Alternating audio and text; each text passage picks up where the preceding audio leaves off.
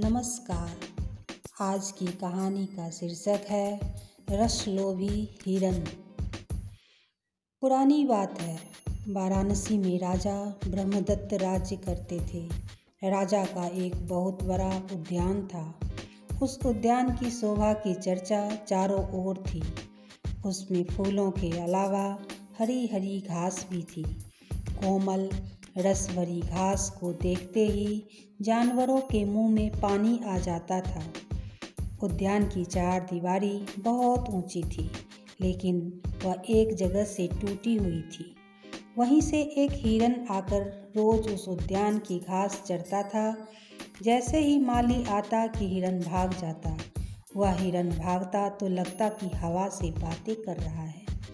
एक दिन राजा ने माली से पूछा उद्यान का क्या हाल है?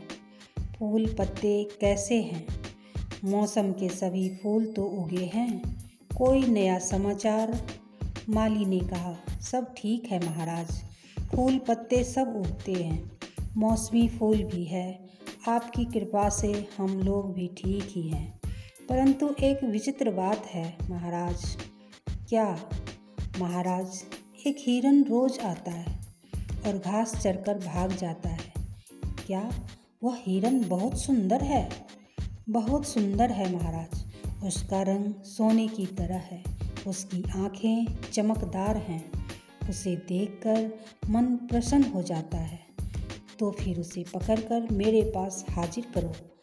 उसे पकड़ना तो बहुत मुश्किल है महाराज। प्रयत्न करो। प्रयत्न करने से सब कुछ संभव है। अगर थोड़ा शहद मिले तो महाराज मैं उसे पकड़ लूँगा। राजा ने माली को शहद दे दिया। माली ने शहद को उद्यान की घास पर छिड़क दिया। मधु लगी घास को खाने से हिरन का मन प्रसन्न हो गया। अब वह उद्यान में देर तक रुकता, शहद लगी घास चढ़ता रहता। पहले तो माली उसके सामने नहीं आया, पर धीरे धीरे आने लगा। हिरन पहले माली को देखते ही भाग जाता था। धीरे धीरे वह उसके हाथ की घास भी खाने लगा। माली यह देखकर बहुत प्रसन्न हुआ। हिरण बहुत तेज और चालाक जानवर होता है। इतने ही पर उसे पकड़ना संभव नहीं था। अतः माली ने हिरण को पकड़ने के लिए एक और उपाय का सहारा लिया। माली ने राजभवन तक चटाइयाँ बिछवाई। उन चटाइयों पर उसने जहाँ तहाँ शहद मिलाकर घास डाल दी।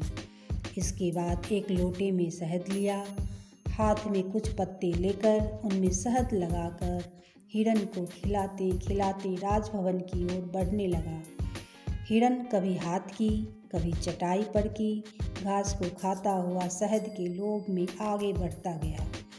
इस तरह शहद के रस के लोभ में से फंसा वह हिरण राजमहल के फाटक के अंदर चला गया।